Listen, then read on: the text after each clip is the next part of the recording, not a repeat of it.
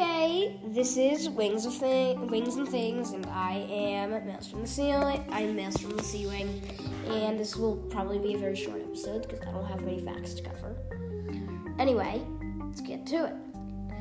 Um, most sandwings are claustrophobic. All sea wing POVs are part of the royal family, excluding Web and Indigo, although those have pretty tiny fractions of all them of all the books and PO and, POV sections. Anyway, um, on average, sea wings have about 180 bioluminescent scales. Animus in Latin means soul, and Tweet confirmed that if two animi, yes, I, um, animus, animus as plural is could be animus. I strongly discourage that, uh, though. Animus is, is not very, not that good. So, well, she says animi. Anyway, tweet or anime, I don't know. Tweet confirmed that if two animi try to enchant one object at the same time, the one with the most experience, age, and some other things will be dominant. So I so if like Turtle tried to enchant something at the same time as Darkstalker, Darkstalker would ultimately win because he is like a super ultra powerful evil dragon murderer thing.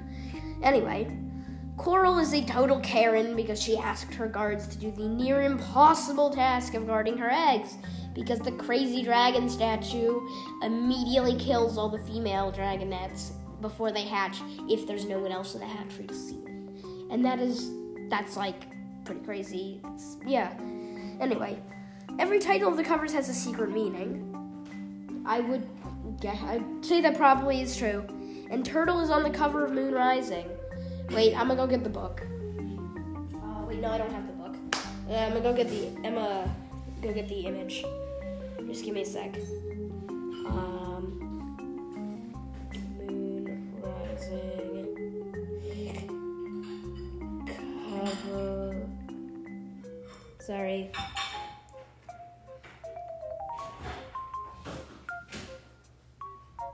Oh yeah.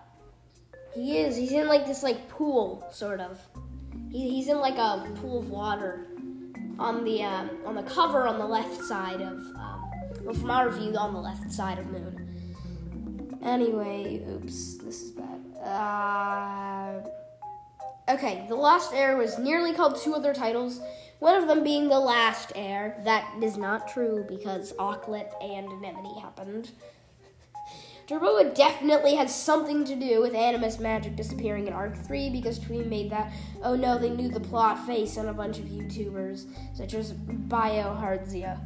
Asked if she had something to do with Animus Magic. Yes, of course, because in book 14, in the like, um, in the part where, uh, where Snowfall has that like dream where she's Jerboa. Well, actually, no, not really dream. It's more of a vision. She like enchants the candle and like shatters it on the ground, and then all the animus magic like, and then the animus magic just breaks.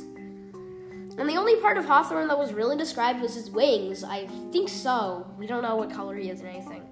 Although I guess his, uh, that's probably on Wings of Fire Wiki.